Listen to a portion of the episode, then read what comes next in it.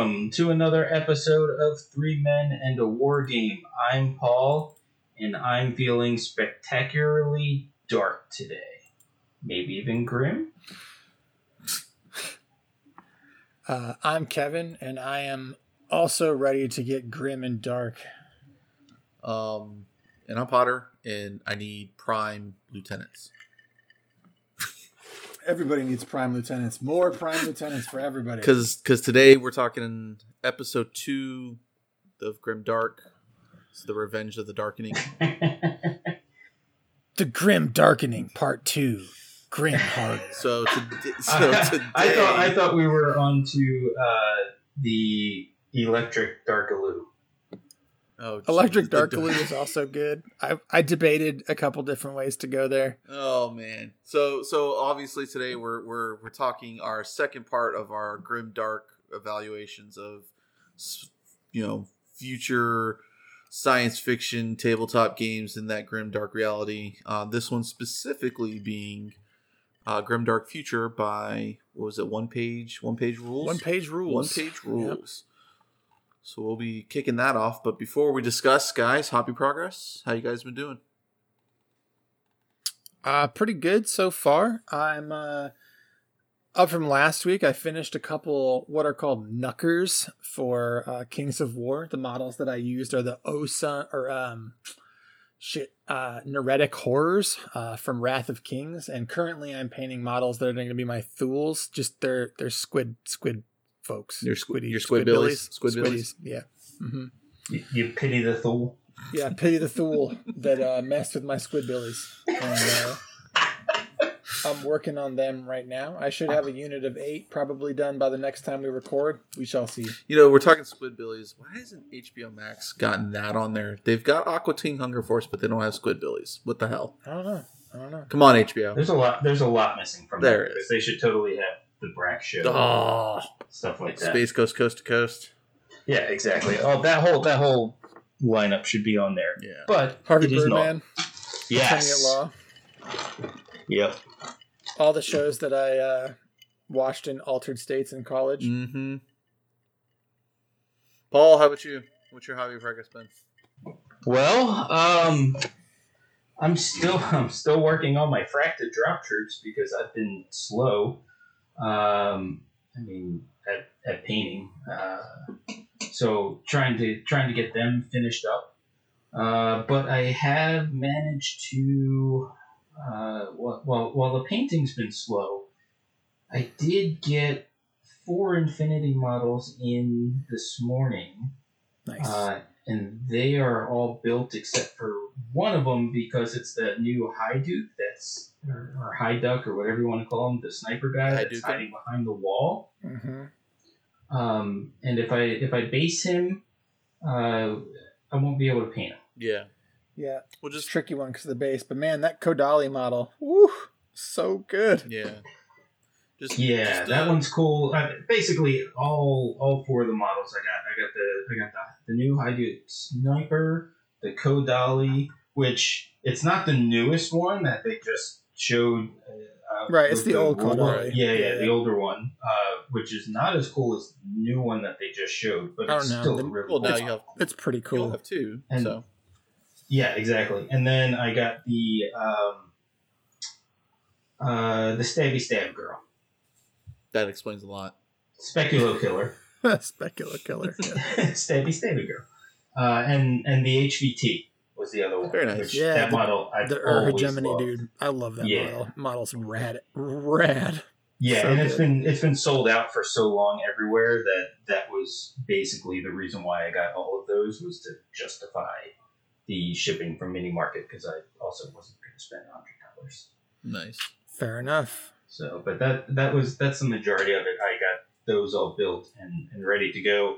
And oh, and I also managed because one thing about Infinity models is I hate putting them on their bases because I always hated like cutting into the bases and stuff like that. Uh, but I started getting my O12 minis on bases. Very nice. So that's actually that's actually a, a huge like progress for me because I hate doing it so much. Man, I can't wait for the first O12 support pack. Ooh, gimme, gimme, gimme. Anyway, Yeah, those are great looking minis. Very cool. Potter, how about you? Uh, been working on uh my my my Imperial Fist. Uh, finally got the airbrush working again. Um, almost threw it through the window. Wasn't sure. it was giving me some trouble. Jeez. Um, but I got it working again, so I, I figured out a an airbrush scheme I like for my yellow. So I've been going through that and working on those guys. Uh, pics are up on the Instagram, by the way. Hell yeah, they look good too. I like them. Yeah, I'm, Yeah. I'm, I'm happier with it. Um, it I, I went with a darker color for the shade, but I've still kept that orangish look, so that way everything's got the mustard. And you know, our, our Discord, I put the uh, my test model up originally, and you know, everybody in the Discord was like, "Brighten it up, brighten it up," and they were they were definitely right. So uh, you know, I hit it up with uh, and I think I went as high as Flash Gitz yellow on it for the highlights. Nice. So and then um I was doing well I was using moon dust from Army Painter, which is like their super bright yellow for the um the highlights. But I tested Dorn yellow and good lord, that's such a beautiful color. And so that's I'm gonna have to go back and redo all my line highlights on this model uh for for Dorn yellow because it's just a such a it pops so much more and it looks better on the model. Well, that's cool. I would have used something like uh, Ushabti Bones for the Well, the line highlights. So that's cool to just use a super bright yellow. Yeah, the I did originally. I used um I used Buff, which is basically the same thing as like Ushabti Bone from Vallejo, and it just felt muted. It just didn't Uh-huh. stand out enough, and that's why. Got so I I took a little bit of that buff to to to tone down the moon dust a little bit because I thought the moon dust would be too bright, and um it just it still it just didn't it stood out, but it wasn't like what um the uh dorn yellow is going to be and i'm going to wash the whole thing down uh when i'm done so cause I'll, I'll hit it up i'll do a, a gloss varnish and hit a wash over that uh to help help with that and it should bring the tone of it down just a little bit so it's not too super bright but it's definitely got that kind of gw um heavy metal kind of look to it which is nice Yeah, man. If you're gonna paint GW, you might as well own it, right? Right, exactly. So, um, so now I'll just have to start getting the rest of my army together and painted. Uh, pre Indominus Crusade box set, I actually have enough to pay play fifteen hundred points. That's cool. Nice. I mean, it's not. all not. those, it's not- all them Space Marines. Yeah, because I found my Vanguard box that I bought from the second box set that came with Chaos, I think it was, and it was with all the Phobos guys. So I found I forgot that I bought all that off the uh, off of uh, Bartertown. Nice. I have the other half of that box. Yeah, It's a good box. I just bought the Space Marine half off Bartertown off some guy, so I forgot I owned all that. So I built that, and I had like a box of aggressors laying around, so built those. The, I think the only thing I've actually bought for the army so far is uh, the intercessors, and the rest of the stuff's I already had. So that's been nice. Boo though. Death to the False Emperor. Uh, um. All right. Moving on, guys. Uh. Yeah. Game news. Um. Some cool shit happening. Yeah, man. Uh, so near and dear, at least to my heart, I think all of us have a soft spot for Privateer Press. Uh, oh yeah. Mm-hmm. They have a Kickstarter up for the second season of Riot Quest. Um, I think it's no secret to anybody who's been listening to this podcast for a while. I love Riot Quest. Uh, despite the fact that we haven't talked about it, I still play it with uh, my nine year old probably two or three times a month. We throw down. Um, and I'd play it more if I had a chance to. I just love Riot Quest, so I was right on in to that. So if you have a chance, it should be up for the next 10 days or so when you're listening to this. Um, so go. It's 50 bucks to get in. 100 bucks is uh, there's there's actually $300 options um, for all sorts of variety of models. Wait, when you So, say three hundred dollar options, you mean three one hundred $100 options. yes. Okay. There are three options at 100 US dollars. okay, I'm just I'm just making sure because I was just dealing with the Brandon Sanderson Kickstarter, so I, you know I'm yeah, listening yeah, to oh like five hundred dollar pledges and shit like Yeah, that. So yeah, no, that no, no, no, no, no. insane. It's it's so it's the Riot Quest season two, the Winter Wonderland is fifty bucks for the box, which is like the box, gubbins, dice, miniatures, rule book, mat, all that stuff you need to play. right. Uh, and then hundred bucks, you can get two of the season two boxes, so you can have two of everything, or you can get uh, the the red versus blue pack, which is the season one starter with the season two starter, which is actually probably the best if you're just starting out. Uh, and then they also have what's called the hand pick collection, which is the season two box, and then f- four additional models from season two. So let me tell you something. The baby Gorax Amazing. is is going to make me buy into that because that model itself is so awesome. I have to go Dude, look you at need this to be now. in Riot Quest anyway. Riot Quest is like, like we talk about how there's good first, second games, and or good first games, good second games, but like Riot Quest is like the game that when you have people over at your house, you can just be like, you want to, you know, have a cocktail and just roll some dice. It's just so good and so funny. Um, Yeah, and and I just I'm- it has I'm so much personality. I'm actually wondering if it's something I can get my wife to play. Oh, you totally can. Ella plays it, so I would I would say 100. Percent um, we def we often have three player matches, and that's the other nice thing is Riot Quest plays probably best with three or four players. It's fun with two, but it's just there's just way more stuff going on with three or four, and it's really really good. It comes alive at that player count. Okay, so is is the is the baby Gorak shivers? Yes. Yes, That that gives me all sorts of baby Groot vibes uh, with that that model. Yeah.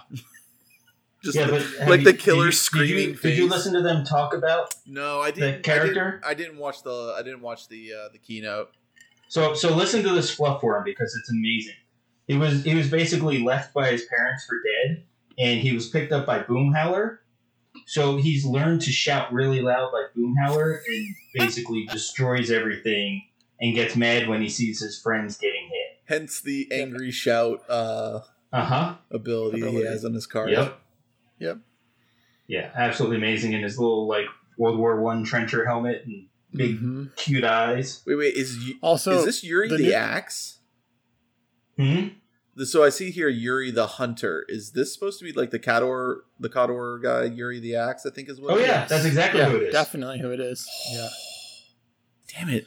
uh, do, all of the characters are War Machine characters, right? So, um, Well, and the, the, Yeah. the fun thing that I just I just realized, and I, I guess I didn't realize this until they talked about the the Iron Kingdoms, the new Iron Kingdoms rulebook, mhm. right? So I guess that's more news is that they're they're doing another edition of Iron Kingdoms RPG, but it's going to be five E. yeah, 5e Right. compatible, which is Mhm. pretty badass.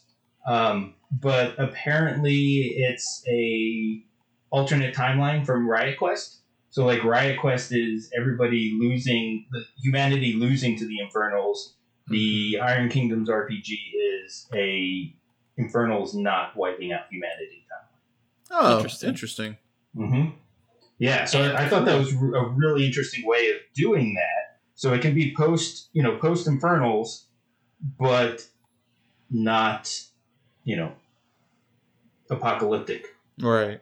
I like, yeah, I like Riot Quest. I like, I like full on camp coming from Privateer Press right now, like the just goofy stuff. Oh, and speaking of goofy stuff, the new Monpoc stuff, amazing. Yeah, so good. Space Dragons, give me that. Space dragons, mutations. Uh, did you look at the mutations? The freaking yeah, dude, the elephant like? Thundercats, fucking Yeah, rad. dude. Oh man, yeah. And and your classic like um you know, crazy geometric bad guys. Yeah, the uh, all in all, the Privateer Press, uh, like for everything, I didn't. I, I actually tuned out during the War Machine part. I only watched the Riot Quest, um, Warcaster, and um, Monpoc stuff, and all those things were great. I was like, man, why am I not playing all these games? Even though technically I'm playing two of them. I was like, the, so- the new Warcaster faction looks really nice. So Yeah. good, and the Oh, vehicles look and cool. the vehicles amazing. That was Yeah, that so was a cool. really cool touch. So cool. Yeah, I'm really looking forward to Warcaster. More, I, I, I, and I got my shipping notification today, or the email that's like, we're gonna start shipping next week. I was like, yeah, baby. Oh, nice. cool. Yeah. So we should have uh, within the next two to three weeks, we should start seeing Riot Quest models, which is pretty dope. That's cool. Or not Riot Quest, Uh, uh, Warcaster. Warcaster. Yeah. Yeah.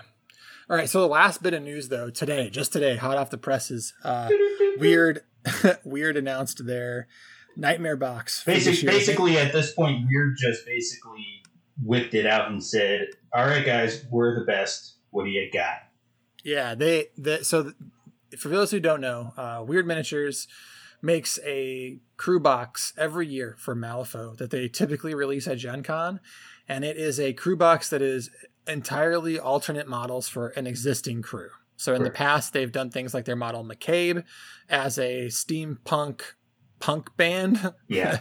Uh, they've done uh, our, our favorite uh, um Pied Piper uh, Mhm. as a cat lady. So we've had Hamelin turn into the crazy cat lady, uh, and you know, and other such Al- nonsense. Alice Cooper. Al- Oh Mhm. right, Alice Yep, Cooper Alice not Cooper. as our let's not the forget Dark about the best Carnival. one. Yep. Yep. So this year, uh, it it is uh, amazing. Um, it is going to be a all cyberpunk Mei Feng box. Yeah. So Mei Feng is a dual faction Arcanist Ten Thunders master uh, who specializes in movement shenanigans, and they've done her all up in her and her and her crew in like very very cyberpunk uh, vibes, and it's awesome. Like pinks and yellows, all the card art is redone. The cards are actually done in a brand new format with a new like cyberpunk looking font. Huh.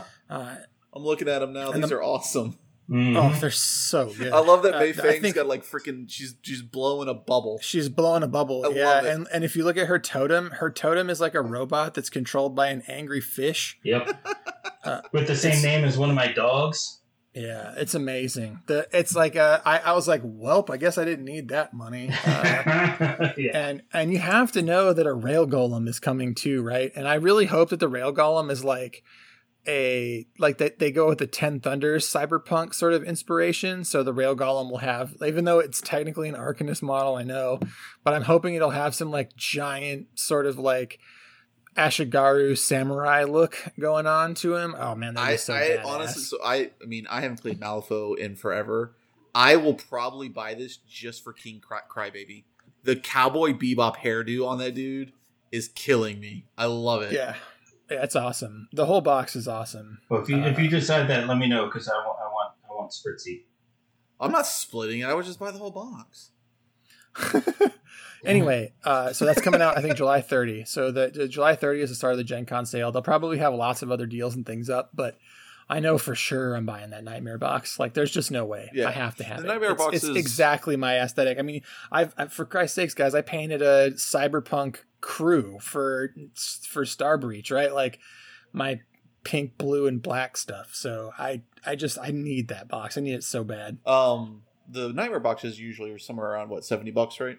Yeah, 75, 80. Yeah. Yep.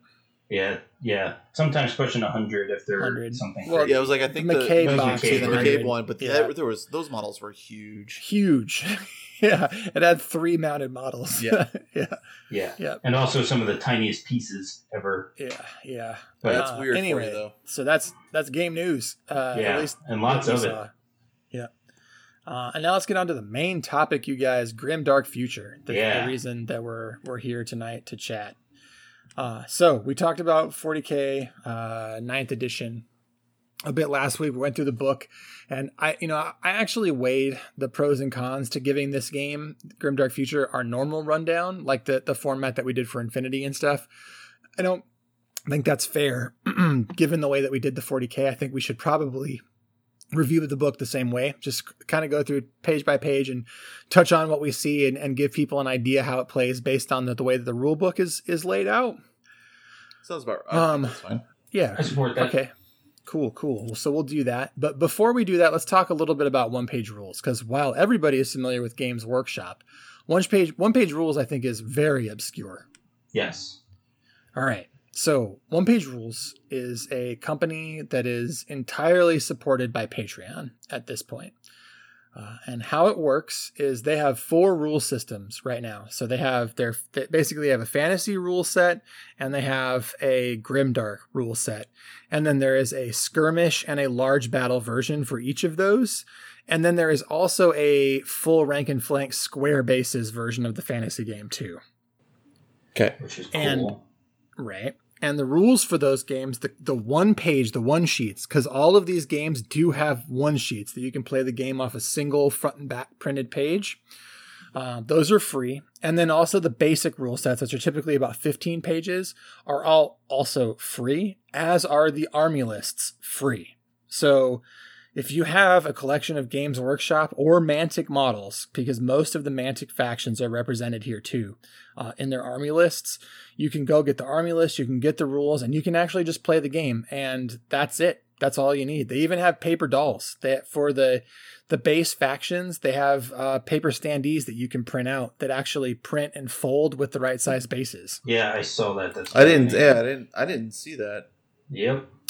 Yep. So that's all there. So if you want to get into hobby wargaming, they have it for you at every level. Very nice. Um, so A, that's cool, right? And then also they have three Patreon tiers. They have a $3 tier, a $5 tier, and a $10 tier. Um, I'm currently in the $3 tier and can highly recommend it. And we'll talk about why later. Uh, but when you do the $3 tier, you get the full rule books, which upgrade you from 15 to 31, 32, 33 ish page rule books. Uh, and then you also every month get a new army in 2D standees. So like this month is 2D sisters. Hmm. So you can get you can uh, so I can download now sheets of sisters to print out and play. So cool, pretty sweet, right? So if you head up to five dollars, uh, five dollars gets you alpha rule sets for the games that are currently in development by One Page Rules. Right now, that's their ship-to-ship combat a la Battlefleet Gothic game. Hmm. Uh, and then also you get narrative scenarios. You get an additional color in your 2D prints for that month. So there's you get, instead of just the sisters, you have two different sort of chapter options for the sisters. Uh, and then you also get a list builder an automatic point calculator list builder for the for five dollars a month. And then if you go up to ten dollars a month, ten dollars a month is really fascinating because at ten dollars a month you get access to STL files, and they have a full crew of digital sculptors that are providing stuff for the army of the month. So this year or this month they have Battle Sisters, Battle Sister Bikers, Battle Sister Fanatics, and uh, Assassins are the the things that you can do for July, and that changes every month. So they have brand new 3D STLs files. So if you're the kind of person who has who's like doing doing the full DIY war game thing, uh, ten dollars a month gets you all the rules you need, and then every month you'll be able to get the files to print a new army. Hmm. Oh, that's cool. So, what? uh How long before they're sued by GW? Is my question. I don't know because I don't think they're actually stepping on a lot of the copyrights here. I think they've been really careful. Yeah, to- I mean, to- looking through so the so since the army rule or all the armies are on free for online, and like I'm looking at them, and obviously you can tell who who's who. I mean, you've got elven jesters, you know, harlequins, Harlequins. uh, yeah. d- dwarf guilds, squats.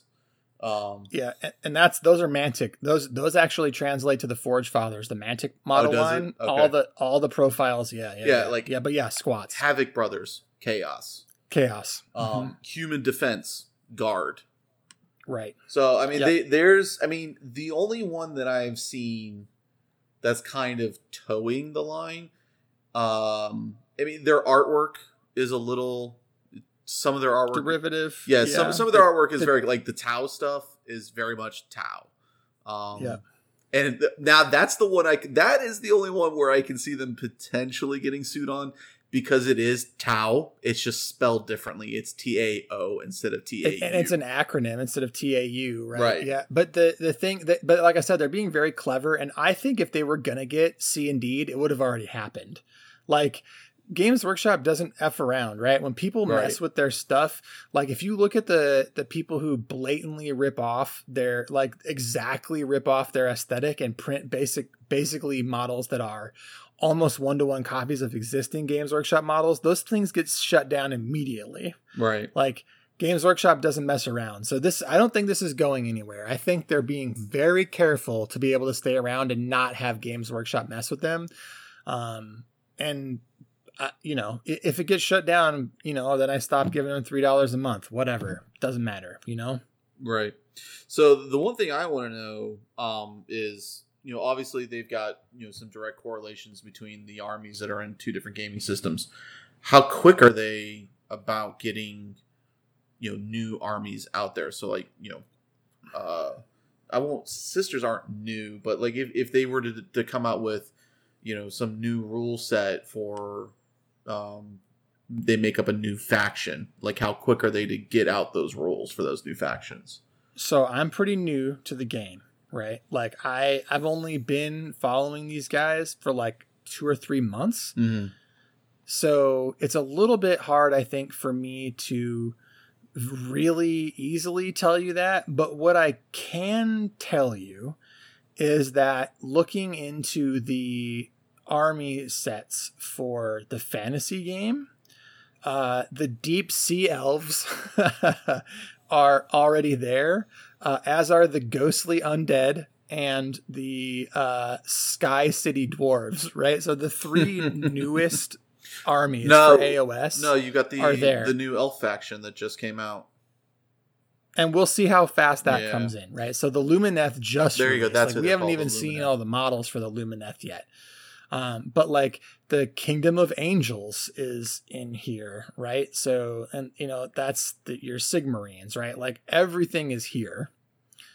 Um, Yeah, I guess the other the other. Oh no! I mean, if, if you want to talk about it, they actually had the. It's called the ossified undead, and that's the outside of the Lumineth. That's the Ossiarch Bone Reapers, right? So the newest AOS faction is already in this game, uh, and they also have the Night Stalkers, which is the newest faction for Kings of War, represented here too. Wow. Right. So I mean, I guess the the other part of it is is you know how quickly will they get new models in here? You know, Necrons and Space Marines are getting you know a bunch of new models. We'll see, right? Yeah. We'll see. But I don't think it takes time, that. Like after looking at it, I don't think there's like too much translation they need to do. Yeah, it's a little bit, probably a little bit of translation, a little bit of testing, but I, I, I honestly, I'm not even that worried about that. Oh, I'm not right? worried. because It was it's just- a full game as it is, Right. Yeah. like, the way I, the way it's there. I'm not worried. It was just more along the lines of looking at another company that like Star Breach that's tr- you know that does a really good job of translating you know models that are in other gaming systems into their system you know and providing you the just the, you know basically making their money off buying the rules um you know how quickly are they able to translate these new models that people like oh shiny i want to play with these but i don't want to play gw's rule set because i don't like it i like my grim dark rule set how quickly can i play with my new shinies in that well, the thing is, is it's miniatures agnostic, right? So you can just say these count as this, and it's fine, Right. Right. Um, i mean but, but, I, I'm But I- I, and think, we'll I, know think, I think Chris is asking the other way, not hey, I have these cool models. Where do they fit in? Right? Like, yeah, hey, he, he's saying how fast do they fit in the new models, and Correct. it seems like fast. Like the Ossiarch Bone Reapers came out during the holiday season last year, right, or just before the holiday season last year. So, I mean, six months, even if it's that long, doesn't feel like that long. right i mean because like looking at the you know because the nice thing about um you know since i only play primaris marines the nice thing is the the prime brothers is only the primaris you know uh uh, Marines, marines right, and their and their like their data sheets. And right now they've got everything in there with the exception of the five six new units that are in Indominus Crusade. It, it's all there. You've got your librarian you've got your banner bearer you've got your Yeah, lieutenant it's all there, man. Yeah, yeah, for sure. yeah they're all there and then Well, let's uh, let's dive into it, huh? Let's start talking about the game. let's do it. Good. yep All right. So, talking about Grim Dark Future. Um, we're going to focus mainly on the free rules here. That we'll we'll hit on the things that you you get when you get the full rule book for three dollars a month.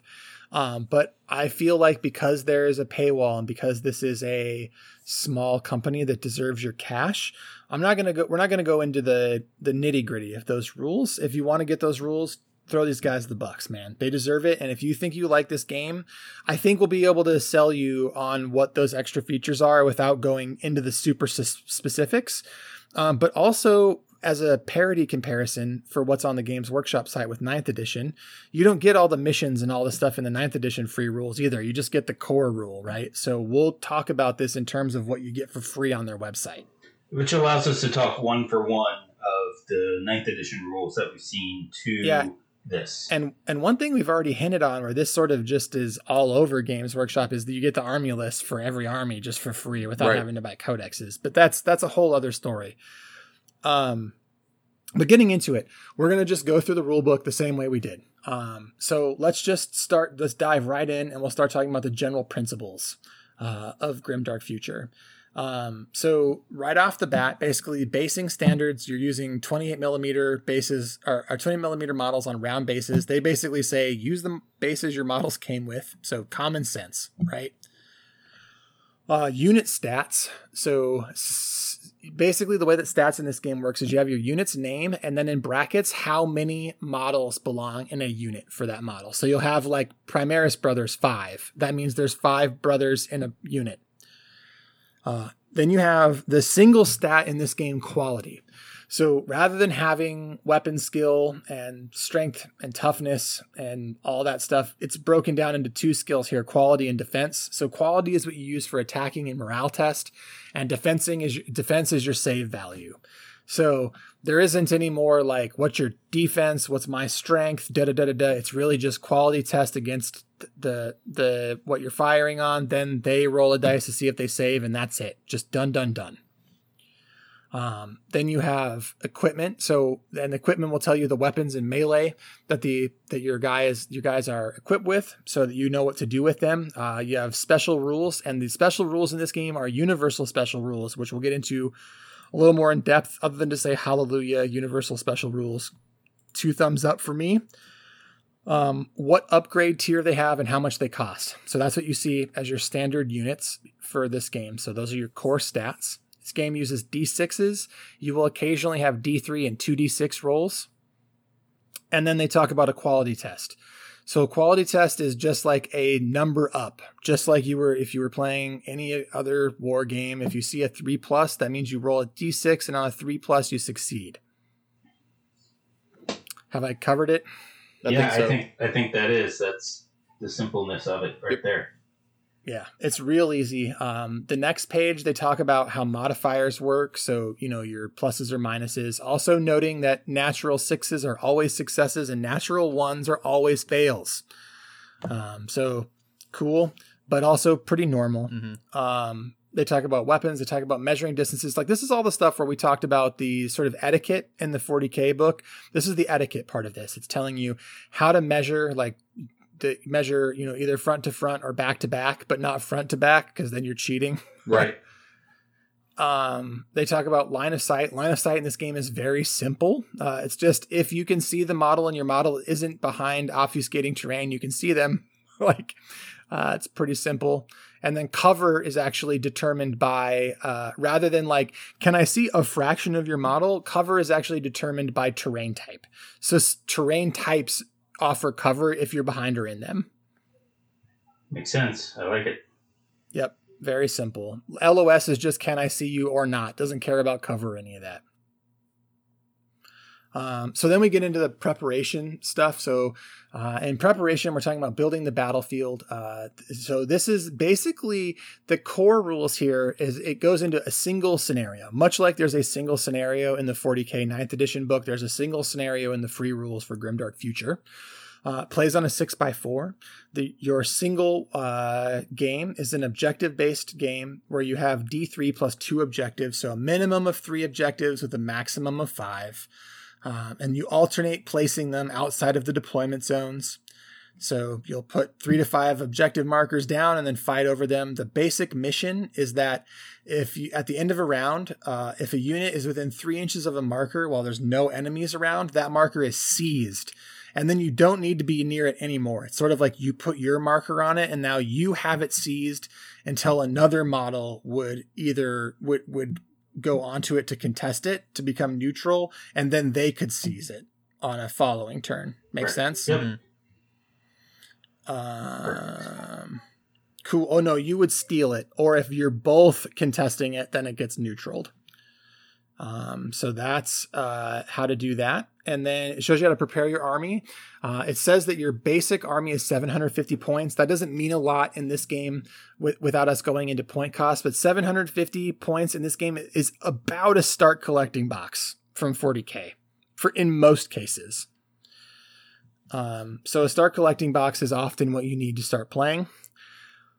Uh, it notes that you can combine units. So when we talked earlier and you look at a unit of Prime Brothers 5, you can merge multiple units. But the thing that's risky about merging units that we haven't talked about yet is coherency. So you have to think about coherency when you do stuff like merging units, and you're never going to get big Death Stars because of the coherency rules. Mm-hmm. Uh, then it goes into deploying. Uh, deploying in this game isn't I deploy my army and your army. It's you roll off. The winner starts deploying first, which is they're deploying one unit, and then you alternate units. Yeah, that I used like to that. be a thing in 40k, didn't it? Or was that Might fantasy? I yeah, like I think it was. But here, it, but it is it's unit by unit here. So you just you you just you deploy unit by unit until you're fully deployed. Yeah, I always feel like there was alternating deployment maybe like back and forth or fifth. Eh, I don't. Maybe. I don't know. I don't know. I just know that's what it is here. Yeah, I like it. So, guys, playing the game. This is where we get into a big, big, huge cataclysmic departure from 40k.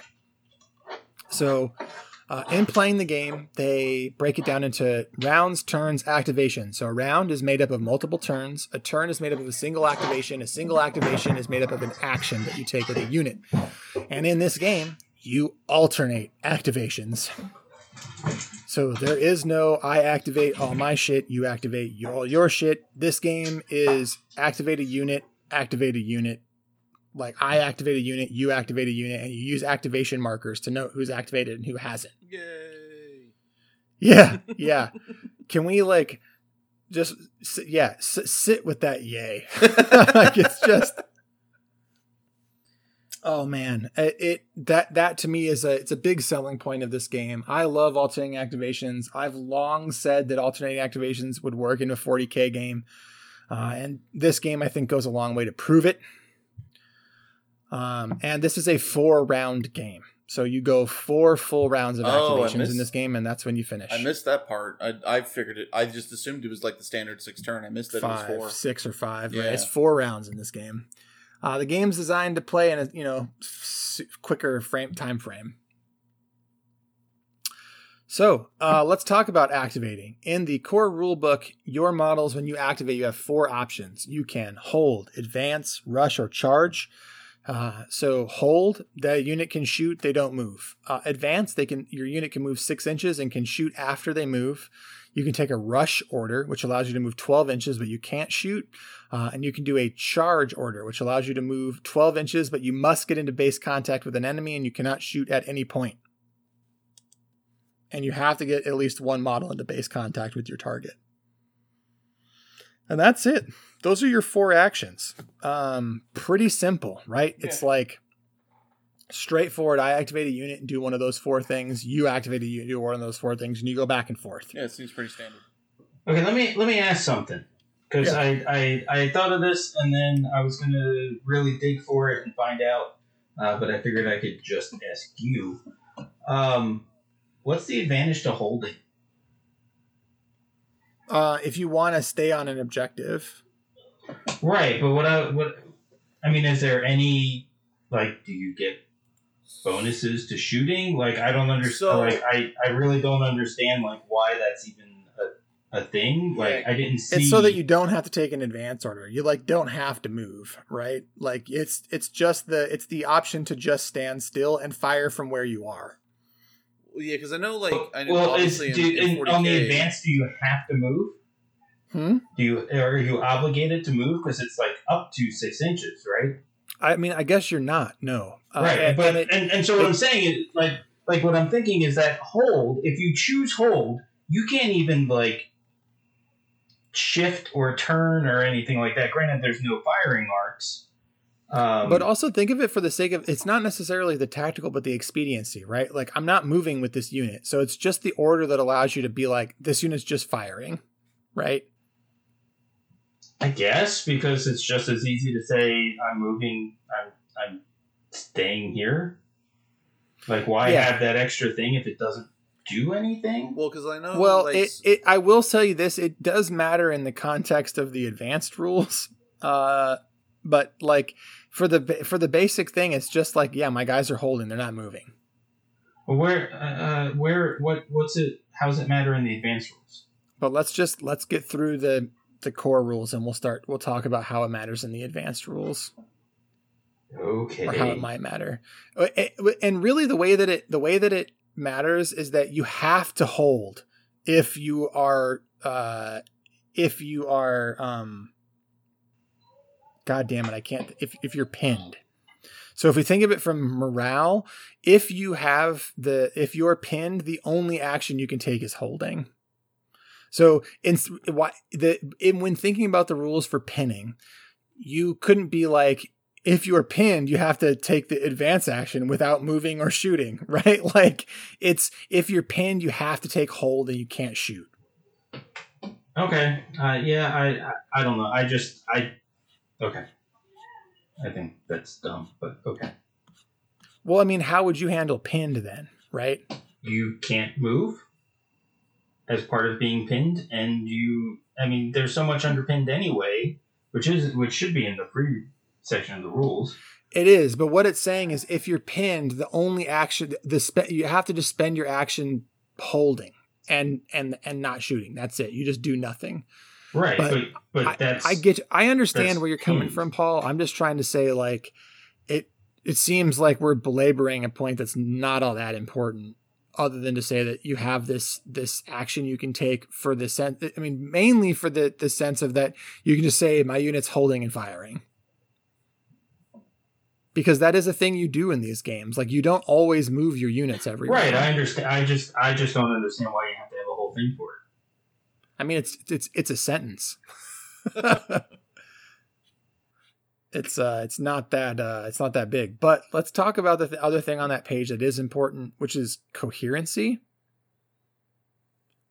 Um, so we talked about coherency in 40k last week, right?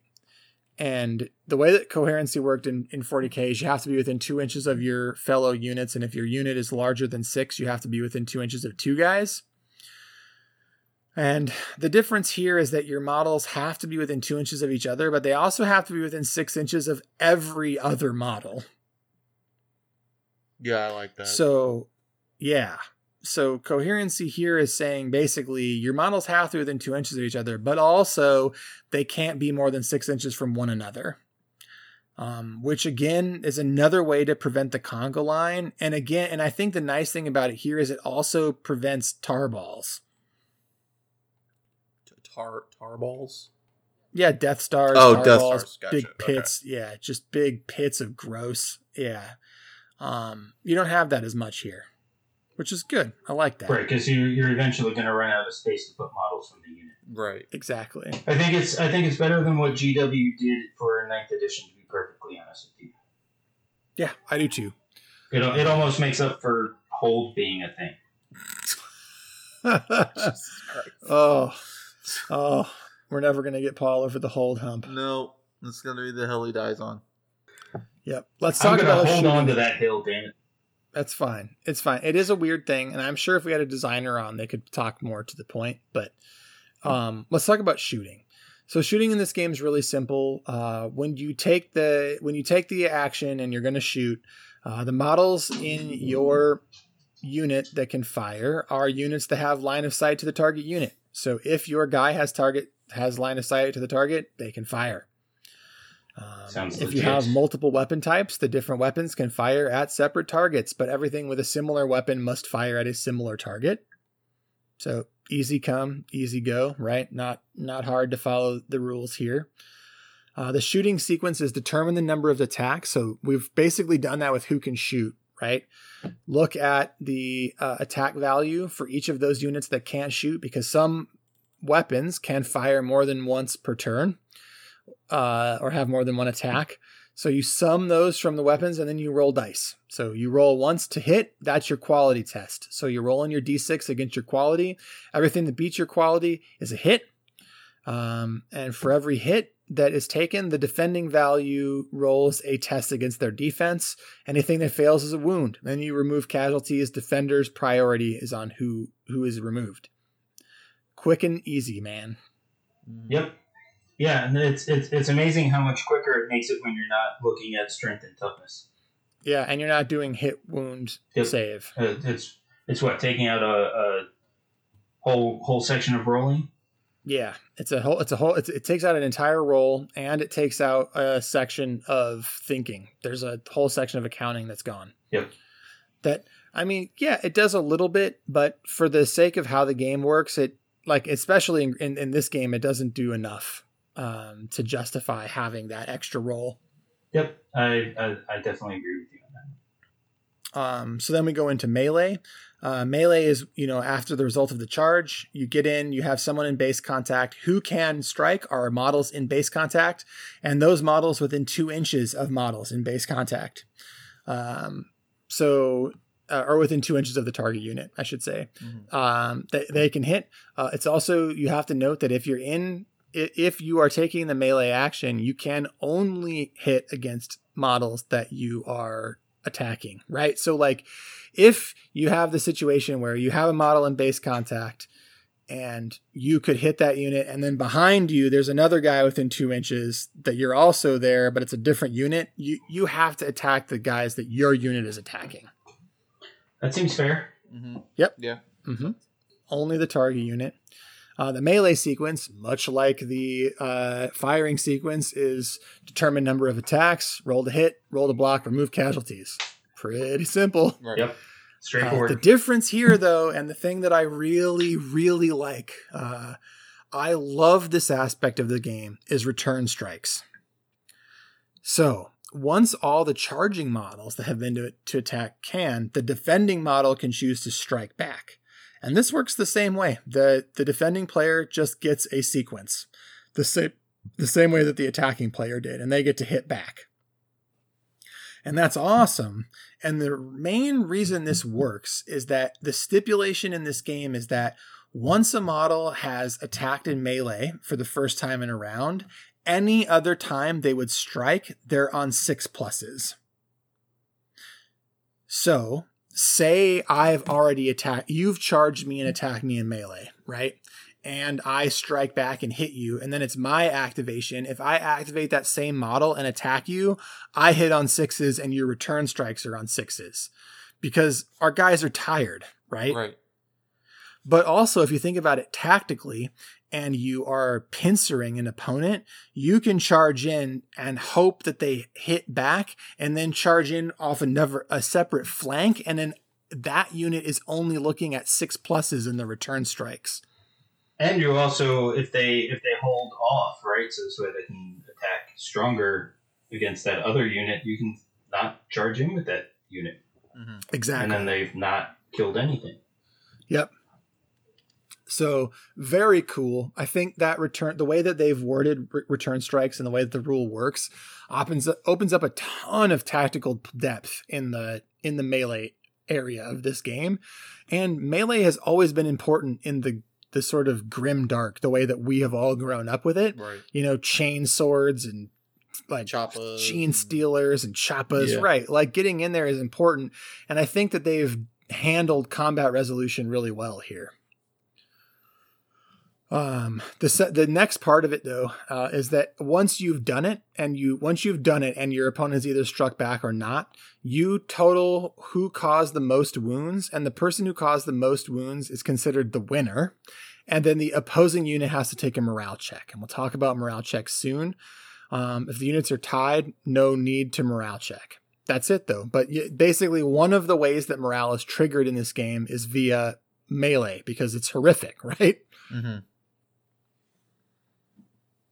All right, and then you have con- co- consolidation moves. So once a combat's done, um, the defending unit, uh, if they weren't completely destroyed, moves back an inch, and then if they were, if either unit was completely destroyed, the non-destroyed model gets to move uh, three inches. So those are your consolidations in the game. So what one of the things that I find very interesting about that, Kevin, is that you're not necessarily getting locked into combat, No, you are Right. not. which is a which is a pretty big change. Yeah, but I like it. I think it's good. I think that's a good change. Oh no, yeah, it provides tactical flexibility for both players. Yes, it, it means that you don't get stuck in and you can still shoot, right? Right. Which also means that you aren't like if you haven't activated those guys yet, you're not stuck. you know you can still run away or or advance Yeah. or and and it offers the designers a lot of design space and that they can make models that don't have melee weapons or models that don't have guns Right. and you just Uh, never have to worry about you know getting bogged down by a stupid unit. You know, you're not Exactly. going to be like, oh, uh, my 200 point unit is bogged down by these you know 20 point scarabs. Right. yeah You can always. you, are n- yeah. You're not feeling. you are feeling. not worrying you're not feeling that. bad that you've got you know locked the yeah your unit that sucks at combat isn't locked into it. Yep. Yep. Exactly. I think that's I think that's a that's a good way to, to make people feel good uh, about the game without without you know with, without taking uh, you know, removing their player agency for Right. their own guys. So I think Yeah. that I think that's pretty huge. That's a that makes up for a whole definitely. And we're almost through the rules, guys. We're almost through now. Uh, we have to talk about morale. So when you take morale, we talked about it once. If you lose in melee, you also take a morale check if you are if you've ever taken wounds that leave you with less than half your starting size. Right. So if Um, you're if you're if you lose half the guys in your unit, you take Or in, in the case you have multiple toughness, so multiple wound models, it's once you're past half your wounds. right, and that's what I wanted to make sure we, we specified on that. Yeah. So it's either the starting size or half your wounds are gone. Yeah. Um, because oftentimes vehicles vehicles can take morale checks too, right? And it's when they're down past their wounds or like monsters, or you have a model, you have a unit that's three units with five wounds each, right? Once that second model takes its third wound, that's when you're starting to take morale checks. Gotcha. Um, now, uh, how you take a morale check, it's just a quality test. If you have to take one, you take a quality check. If you succeed the quality check, nothing happens. And if you fail, there's three options. Uh, if you failed because you uh, lost in melee or outside of melee, you're pinned. So if you failed a morale check, basically because you lost units over half your guys from shooting, you get pinned. Um, if you've taken a morale test because you lost in melee and you have over half your your wounds or tough value left, you're also pinned. But if you are at less than half your wounds and you fail a morale check, peace out. Your models, your unit's dead. They're rout. They're scared. They're chicken shit. They get the fuck out. Hmm. Um, pinning is just uh, models that are pinned only hit on unmodified sixes. So if you get pinned as a result of a melee, and uh, even if you haven't struck back yet, you're still just hitting on sixes. So it's a risk not fighting back. Right. Um, and if you activate while pinned, you do nothing but clear the pin. That's it. So boom, that's the game. Well, I guess we have a little bit more. That's most of the game. We have the terrain rules uh, and also the universal special rules. So the terrain rules are pretty easy to understand, right? They they basically go over what the different kinds of terrains are and how those things affect the model. So like cover terrain if a majority of a model in its if a, if a majority of models in a unit are behind a piece of terrain that has cover, then enemies get minus one. Easy, right? They talk about dangerous terrain, difficult terrain, basically showing that you know what you can do in those things. And you can also there's also in the advanced rules there are um, suggestions for how you combine these into rules, uh, and also these things give you suggestions and the basic rules for what make these up. So cover terrain is like forest, ruins, sandbags. Dangerous terrain is like quicksand, razor wire, minefields, etc. And they talk about all that. Okay. Anything you guys wanted to add there? I mean, I don't think. s I don't think so. Um, I didn't see anything. No, I think that I think that covers it. I mean, it's it's very basic. You know, just model, you know, terrain rules. I Yeah, I, think mean it- it's pretty simple, Yeah. but I think that was on purpose, right? They're trying to keep it uh, keep it pretty easy uh, and keep it manageable. Right. Um, but now let's talk about one of my favorite parts of this game, and that's because you might be thinking like, well, guys, 40k is great because every unit has tons of flavor, and I would agree. And I and I think even despite the universal special rules we're about to talk to, talk about, that's one thing 40k has over Grimdark Future is that 40k, you know, you have like dozens of Space Marine chapters. Even inside of like independent factions like Tyranids, you have the multiple hive fleets that all have their own stratagems and their own bonuses that they give based on how you painted your models. And that's a thing that you have there. But in this game, you do have a selection of universal special rules that really helps the developers differentiate the models and make the armies feel different. Um, there are two pages of them, uh, and they cover things like um, just as an example, like the rules for armor penetration, which makes it that you get minus X. So it's like if you have AP one, it's you do minus one to your opponent's defense rolls. Or you might have Furious, which is to say, whenever this model charges an enemy, it gains plus one attack while it's charging.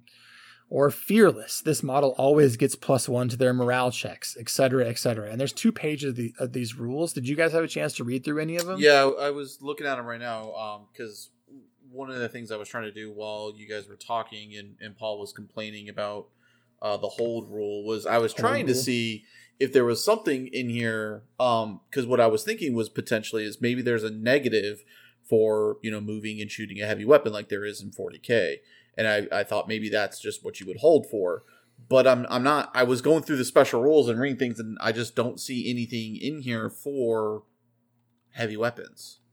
Mm-mm. Like there's no there's no negative to shooting.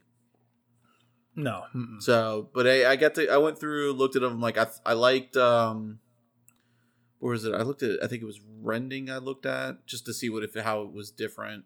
Um, you know, the nice thing is that it was it's just AP4 and it ignores uh if a, a model has like regeneration. regeneration ignores it. It ignores it, yeah. yeah. Um you know, sniper is pretty much very close to what it is in 40k. You know, they just they always hit on a two plus when they're rolling to hit, and they ignore cover. Mm-hmm. Uh, mm-hmm. And they may pick out individual targets like you can in 40k. So yeah. there, there's a lot of things that are very they're different, but they're the same. Yep.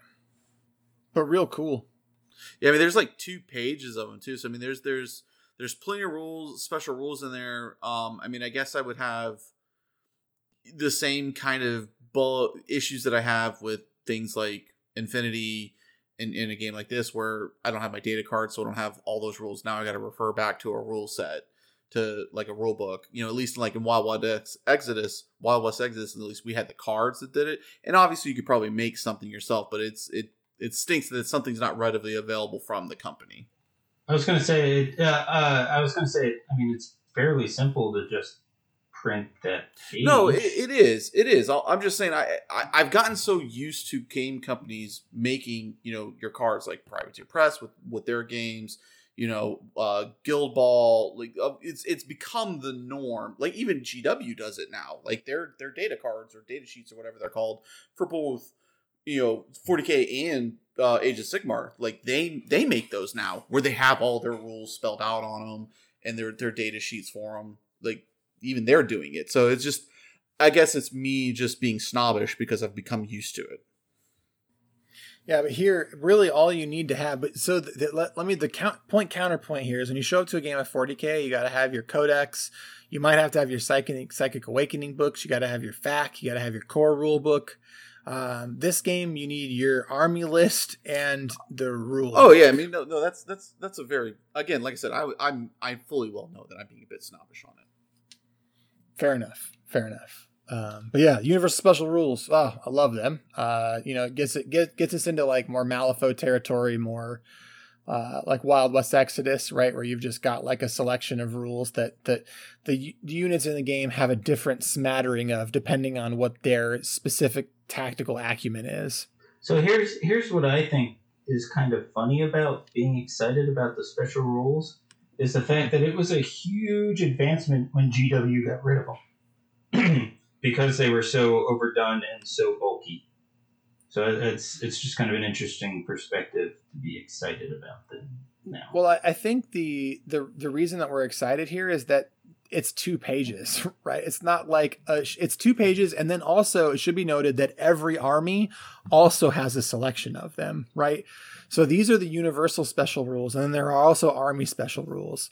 Um, but the the thing that's nice here is that you don't have any confusion about like or you don't have any disparity between abilities being called different things, right? Like similar abilities having different names across codexes. That just right, right, right, right. No, I, which, which, which I fully, I fully agree with because that's the dumbass thing GW did was to get rid of the special rules and then just name them whatever the fuck they What wanted fuck they wanted to. instead of like calling that one thing consistently throughout. Mhm. um, you know, which then really creates more special rules and, and actually, you know, makes you go, gee, I wish they would have just left, you know, had the special rules and just had less of them. Uh, which, which I mean is what's going on here, but like I said, I just think it's interesting, you know, the the pendulum swings that occur. You know that it was it was a pretty big deal when GW got rid of their special rules, uh, going into what eighth edition, I guess. Right. Yeah, I think it was eighth edition. They they made that change. yeah, and then and maybe maybe a little bit in seventh, uh, but yeah, but and now and now we're looking at it and, and seeing it as a good thing that they're back in some capacity. They're back in a limited format. Sure, right? Yeah, yeah, yeah, yeah. I, which which I think is the the differentiating factor because I was uh, earlier when we were talking about deployment, I pulled out my fifth edition rule book and it's like a billion pages of special rules. And, and, and that's where fifth edition was where that shit got out of out of. Yeah, fifth edition is where I jump ship because yeah, things this like is that. getting out of hand. um, I mean, I think I think you know what what you're talking about, Paul. Um, you know, I think is is right. Like we're we're we're saying, hey, like look, you know, special rules kind of things. It's here and it's a good thing. I think it's a good thing because it's unified. I think if it was going down the route of where what Malifaux was at at the end of second edition, where there were so many so many things that were the same but different, like you know, Sib- uh, what was it? Is it Sybil or whatever that that madam that was in your Nicodem list, where her um she had an ability that my uh, uh what, what was his name? Freaking um the Ten Thunders uh Neverborn. I mean, the important part is they did the same thing, but were called different names. right. Yeah. They, yeah. They, they, they, but they were, they did the same thing, but they were different enough. Like, you know, So, so the one the one that I can think of, uh, Chris, is uh, I think you're thinking of the Belles who had Yeah. counts. Um, Yes. and and yours your your girls had that, but had a, a no. You're thinking of the of the lore. lore. They had Lore. lore, but it was a different stat. Correct. The, where it got really crazy was with the Belles, where they had pounce. There was a gremlin with pounce, but they functioned differently Right. right? The the pounce for the Belles was a, a melee attack, and the pounce for the gremlins was a magic attack. So it was like a completely different But they were, and yeah, that's they where were, that but they got were called crazy. the exact same thing. right, but they were still counts, and that's and that's the downside. Right. You know, and, that, and that's and that's what I that's when when games like because that's one of my criticisms of Crisis Protocol because they have the same thing like strike in the game. Multiple characters have strike. Not everybody's strike is exactly the same, right. but it's the same. the The rules name is exactly the same, and it does. Typically, they usually do similar things, but some of them will let you you know earn energy. Some of them don't. Right. So it, the one thing I, I like, yes, special rules are in this game, but they're universal. Everyone's special rules are exactly the same. Fear is fear. Flying is flying. Aircraft is aircraft. It's the exact same thing. So- Sure, and and and and I do like that, and and that was that. I was not trying to be critical of that. It was just one of those funny observations of like, oh shit, remember when Right. Pepperidge Farm remembers? Right. So, And again, the only thing I'm saying is that I think it's a good thing because it's universal. That's why I, right. It's I it's like it. It's the middle ground Right. between the ridiculous amount of special rules that GW had at one point Correct. and what where they are now, which is a ridiculous amount of similar things having a slight wording change and then Mhm. being called something completely different. So if you don't play that army, you might not know what it is. Right. And you could you could be informed of it if it was the same name. Or you know going into a game and going oh cool i've got that ability too and then finding out like three turns later no they're very different Right, exactly. Yep, I agree. All right, well, guys, let's let's get into army lists a little bit, so we can talk about the fact that this game comes with like when when you go to the website, you have 4, 8, 12, 16, 22, 26, 27 army lists. Yeah. yeah there's a lot Holy shit! there's a lot like just right off the bat. Um, and I'm gonna dive into one. I'm gonna dive into the since since they're fresh on my mind with a new 40k box coming out, the Robot Legions, uh, aka Necrons. Good, because Um, that's the one that I looked at since that's what I play. That's your army. Yeah. so we'll talk about it a little bit. And you look at your your guys, and it's pretty easy. I think as a Necron player, uh, Paul, you you can pretty much uh, You can know figure what out what's these guys what. are. Pretty quickly. Yep. Yeah, death marks are snipers, right? It's pretty, it's pretty easy to know what's what. Yep. Uh, your annihilator is your big dude with the cape. Can't think of his name. Yep. I, Over- I, I did enjoy the like I think they're called hover bikes or whatever. is that your Yeah. destroyers No, No. it's the it's the uh, I don't know, I don't remember what they're called in 40k, but the little crescent moon shape. oh yeah yeah yeah, The dudes that are like their heads are plugged into the steering Yeah. wheels. right Yeah. right Um, but yeah, so Necrons, we'll talk about it a little bit. So you can see you've got like just an example, your warriors. You can see five, five in a unit. Their quality and defense is three, three up. So they hit on threes, they save on threes. And a thing you'll note in this game is that generally the defenses skew better because there aren't wound rolls. So this, I was waiting to, to make this point until we got here. Is that like you might have been thinking about the lethality, like without the wound rolls, man, shit's just gonna get rocked. And there are units that have four up, five up, six up defenses, but typically they're much cheaper to field. Mhm. Um, so I so that's the compensating control, right? Um, and in general, the defenses skew higher. Um, and we'll talk about the fact that you see it and you see, like, for example, with your warriors, Gauss rifles, 24 A1 rending. So that means they're 24 inch range, one attack per model. The model that it has rending, which is in those universal special rules. And in close combat weapons, they just get one attack. Easy. They're fearless. Regeneration is slow as their their special rules. So that's easy to note. And then what you look at to the right of that is you see upgrades D. And underneath your army list is a key of upgrade, basically upgrade tiers A through whatever you need. So you go down to D, and then you can see warriors can be upgraded with flame casters, plasma casters, or fusion casters. Right. And you can replace one model with that extra weapon. Done. Yep. Simple. Easy peasy. I like I like the way they did that. Yeah, it's it's real nice. Uh, also on here, they show you the psychic abilities because you will see that psychic is also an ability, and that's how it works, right? It's like it's psychic and a value to show you how many of the spells that you get, and then it shows you the options for the spells you have as well as their manifestation value, which is the value you need to to roll on your d6 to cast. What I like about that is that you're not taking up a whole phase of the game for psychics. right Right. You just you they're just your attack is you use your psychic spells. Um so boom, that's simple, right? Um also special rules. Like you can see here like you you know, you've got flux as a special rules and you'll note that there are weapons like the flux rifles which are upgrades for the immortals, which are called eternals in this game. Um, the flux rifles have the flux rule, and what that says is that um, any natural six causes four hits. Yeah, that's pretty nice. Um, and those are all here. Like, and then regen protocols. This hero. So if you have a hero that has the regen protocol, that means anyone he attaches to uh, may ignore wounds from regeneration on a plus four. Hmm. So that's pretty cool. Yeah, not a bad deal. Yeah. Yep. Uh, but yeah, that's uh, and then you see what you pay to take those upgrades, right? Right. Um, but real easy, man. And all all of these things uh, are simple, easy to understand, and again, there are over twenty five of them. So if you want to play your whatever army it is, you can play it. Uh, and I think it the, that that number I said is even deceptive because a few of these have multiple army lists in them. Um, like the Battle Brothers detachments actually has lists for Blood Angels, Dark Angels, uh, Death Watch, Custodians, Grey Knights.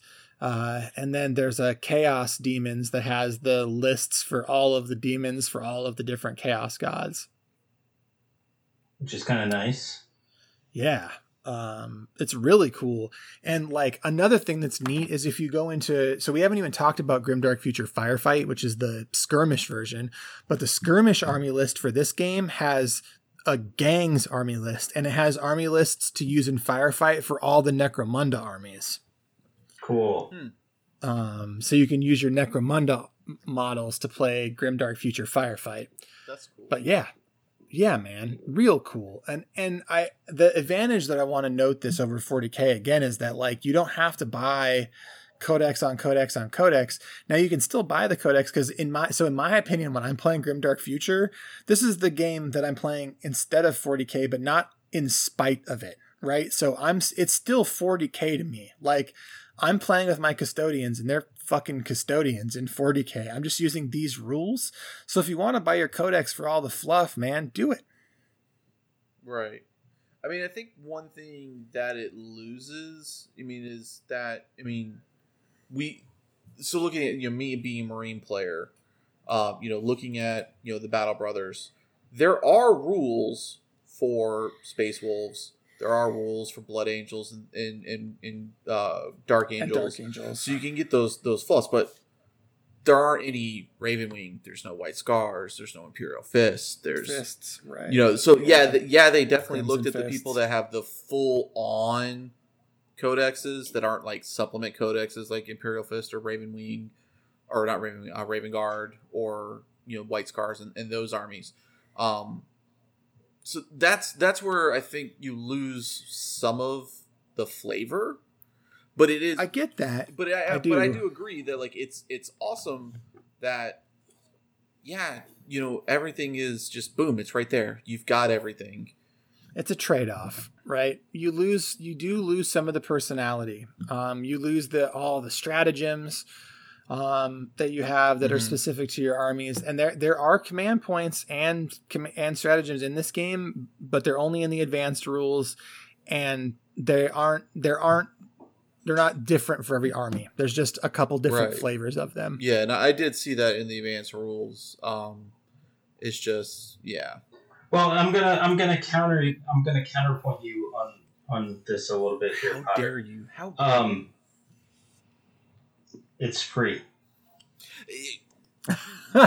yes no and i'm Yes. not i'm not faulting it for that and I, and I get that i'm just saying you know if if someone is looking at you know why play this versus not play this i will say that if you are looking for something to supplement your gw game because maybe you don't like a specific rule or for whatever reason your meta shifts to this you know just beware that you are going to lose some of that flavor if you are someone like me that plays one of these, you know, these alternate alternate Space Marine factions that don't get their own full book. Yes, Imperial Fist, Raven Guard, White Scars, they have books that give them their their artifacts, their special, their their their armies, stratagems, and things like that. You're gonna lose that flavor. It's not a Right. negative. It's just beware. It's a trade off. It's a trade off. Right. Right.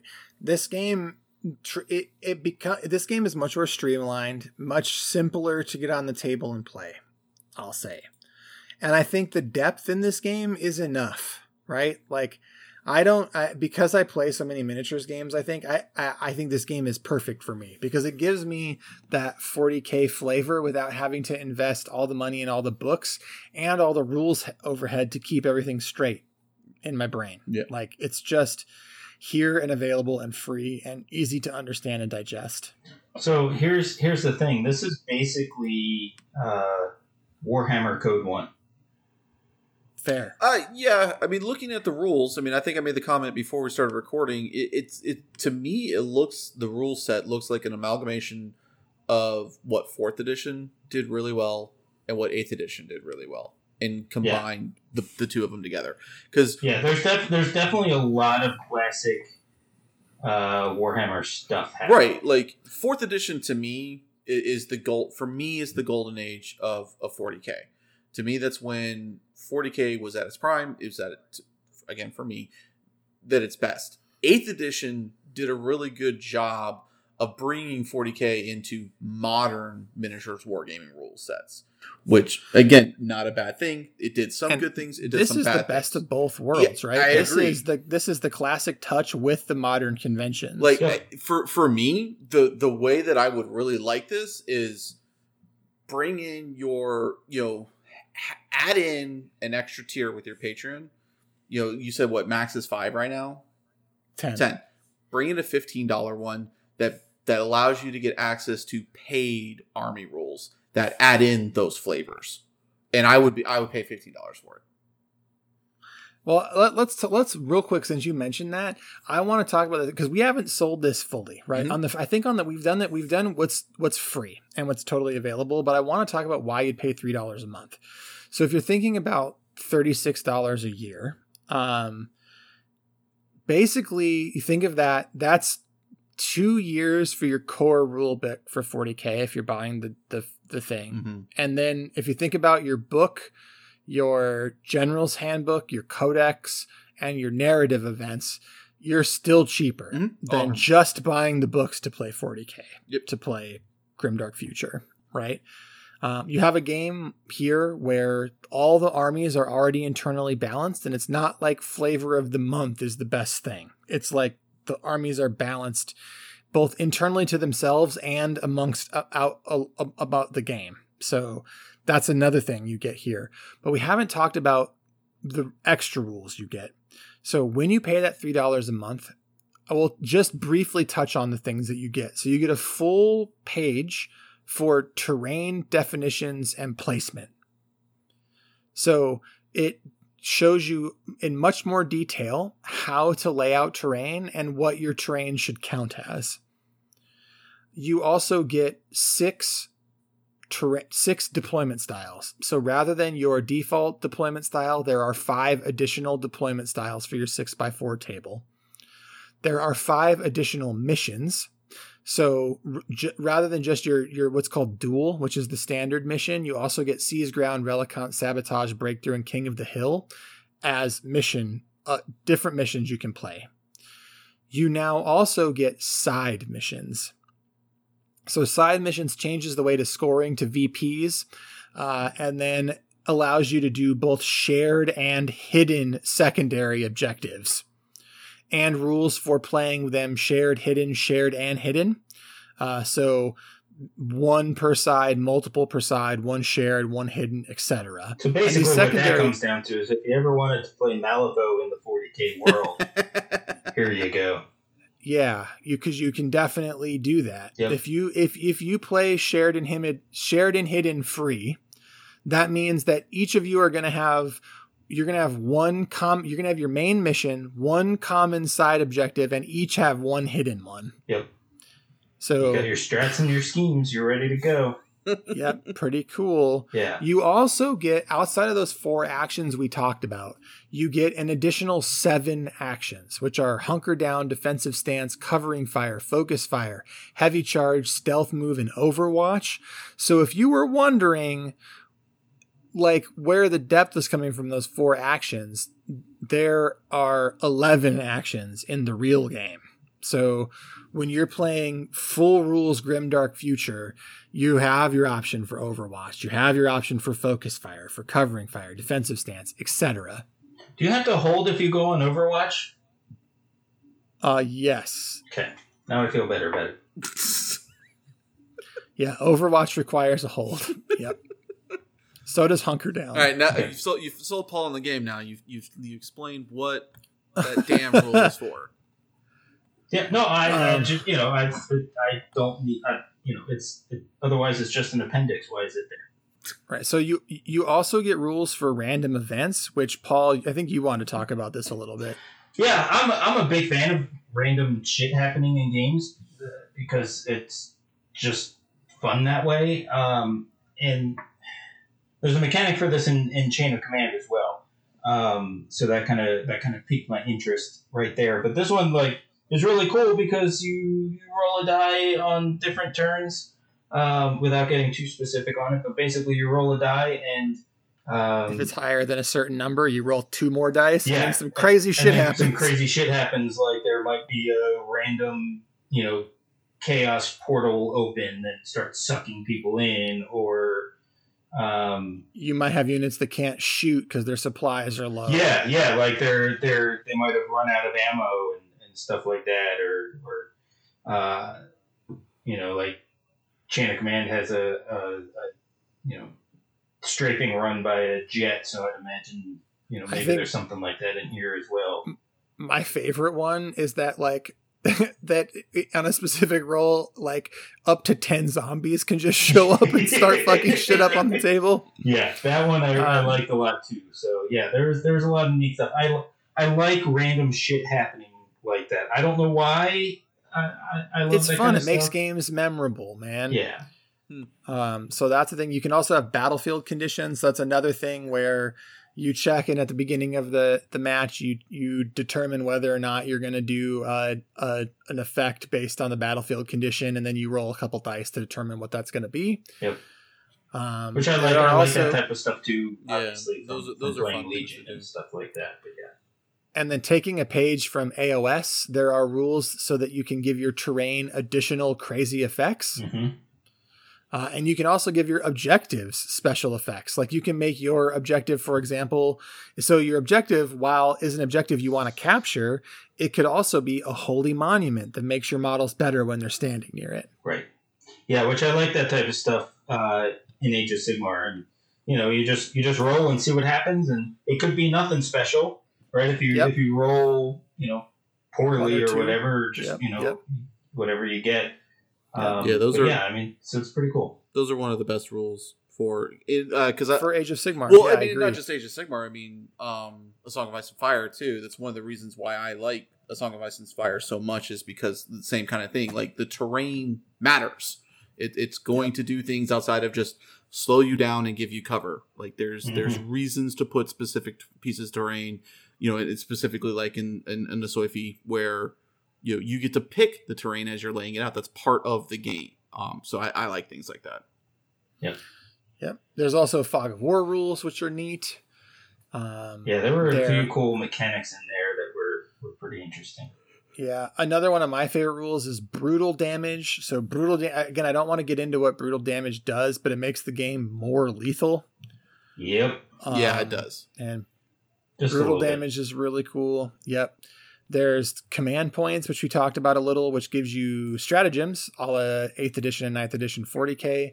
There's rules for suppression on top of pinning, and the suppression rules I think are also sweet. Um, I personally, and the cool thing about this is it notes that all of these pages and these sections are a la carte. So it's play with as many or as few as you want of them. Right, which I think Um, is which I think is a really cool uh, thought process there. It's like you can Yeah. you can you can do as much as this if you as you want. You know, these extra rolls they might take more time, um, but Yeah, you know you, you- might you have need that the time, six- or you might just this- be trying to play during lunch and want to get done. Yeah, I mean, it- it exactly. The, the first 16 pages are non-negotiable, and everything after you can add on whatever you want or leave whatever you want. Yeah. And it the game works however you take things or leave things. Yeah, giving giving players choice and giving them agency is never a bad thing. So Agreed. I, personally, I'd always play with brutal damage, suppression, and random events. I think those things are awesome. Um, Especially if you have your But- ten zombie models ready to go. yeah, for, for and I do. I have ten poxwalkers just ready. I was like, oh boy, I even have the I even have the exact models I would use for it. Yep. Yep. Um, or even or or even you know Malifaux zombies. Sure, mindless zombies. Right. Yeah, it works just fine. Um, so yeah, so the reason to pay the extra three bucks is like, in my opinion, the the full game just unlocks so much more of the like easy to learn, difficult to master aspect of this game because all of these special sections are a page. Right. So it's not like you're adding tons of complexity. You're just adding additional depth that's easy to reference. Right. Really. Yeah. Um. So yeah, uh, Grimdark Future. I think we've done a we've done a pretty good job of comparing and con- contrasting to 40k. We've talked about the things I wanted to. Are there other things that you guys wanted to mention? Well, let, let me let me ask you this: um, at the end of the day, Yeah. Which do you choose? Um, I think there's a place for both games, but in my specific scenario, I choose Grimdark Future. I like alternating activations. I like that I can play this game without having to be it being the thing only thing I think about. Um, I also like it partly because I know the other people that would play it would be like-minded. Mm-hmm. Um, I, that really sounds pretentious, and I understand that, but it is doesn't make it any less true, I guess. Um, but I, that doesn't mean I won't play 40 40k. I think ninth ed 40k at the like whatever the under thousand point level sounds fun as hell. Um, and I already have codexes, so I'm going to try it. But in general, I think Grim Dark Future because I like alternating activations, and I really, really, really like this rule set. Right. I mean, I think for me, um, I'm with you, Chops, on the alternating activations that really sells me at that point. And the the rule set is strong. I, I think the thing that where I'm finding my biggest issue with the game is the the diversity in in terms of the the, the army's feeling special just the Marines, man. Just the Marines. I know. Because all the other models are separate. All the other armies are separate. I know, but out. again, I only play Marines, and so that's my problem. Like, I trust. Sounds me. like a you problem, it, it, sir. No, and again, it very much is. Like, it, you know, but you're but you're asking the question of where do I stand on it? So yep, I yep, yep. I stand at a point of I fucking love the rules. It, it's to me, it's fourth edition. Like I said earlier is my favorite version of 40k. It always was. It's it's it's a nostalgia factor for me. Um, you know, I, I didn't play in fifth and sixth. I played at the end of seventh, and I like I enjoyed what I played in eighth. I never got to the competitive side of things, so I never saw a lot of the things that eighth didn't do well that a lot of people did. Um, so I I like the fact that it the rule set is a combination of, of fourth and eighth, and it adds crazy random things from other games. You know, like a Song of Ice and Fire or you know Age of Sigmar or Malifaux, you, or alternating activations. or alternating activations. You know, I, I, like how it brings it in there and makes it itself unique. The, the rule set is really good for me. My issue is the flavor when it comes to the rules for the models. Like like I said, let me pay five extra dollars a month above your current tier, and let's bring in that level of uniqueness to these to that army, and I'm sold. How long has this game been around, Kev? I don't actually know. But we're reading the rules as, as it exists in 2.1. So there have been at least 11 revisions to the game. Let's see. I'm going to see if I can't see if they have it on their website. Um, either way, Paul, what are your final thoughts here? What are you where where are you standing? Like if you if you were like I want to rack up my 40k minis, what would you like like thinking about the process? Like I want to play a game with my 40k minis. Period. Thinking about the mental exercise of preparing for a game, of playing a game, of getting materials, of the things you need to do and the person you need to seek out.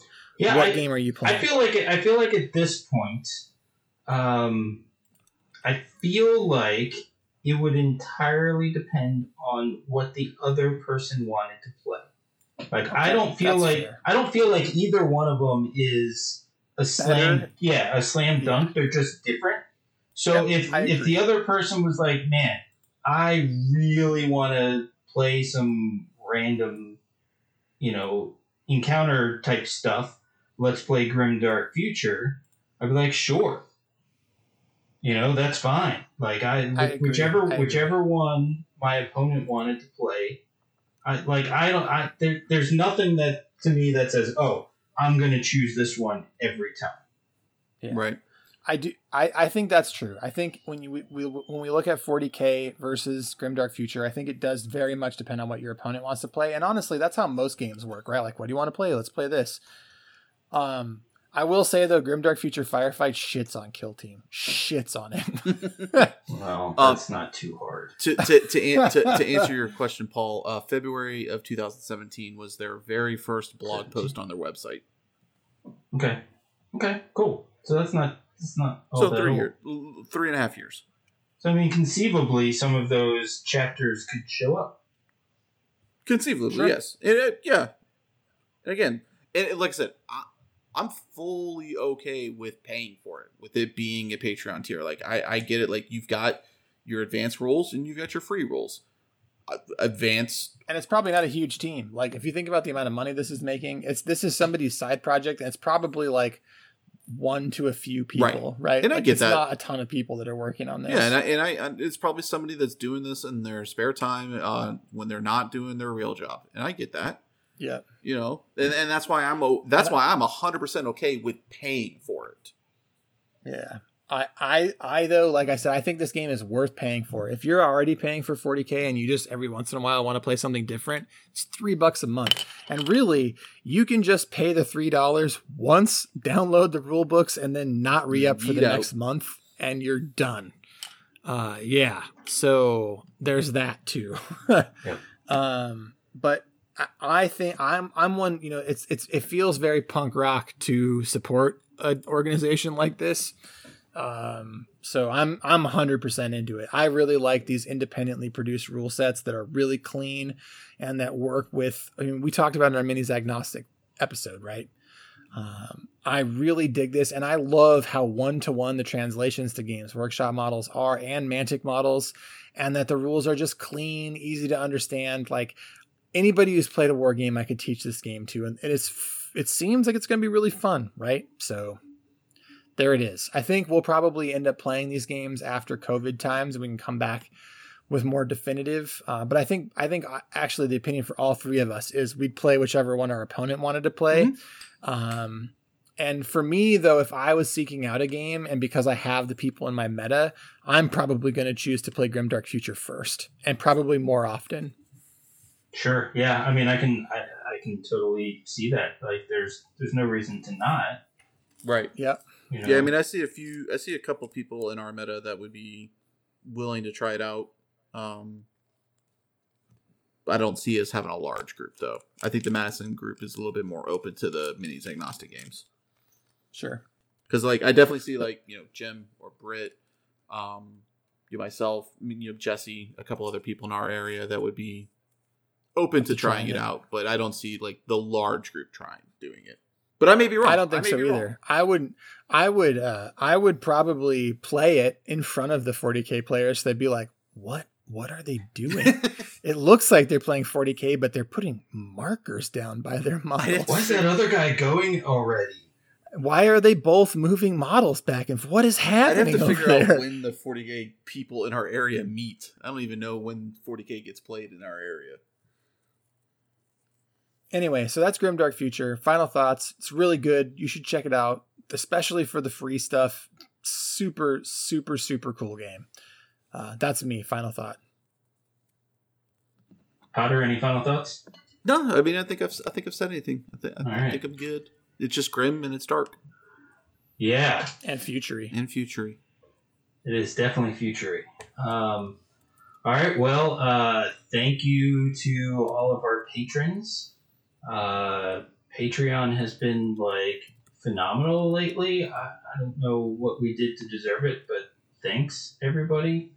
Um, because again, we have another new patron, and um, their name is Quadratus. So thank you for joining us, Quadratus. We appreciate it oh so much.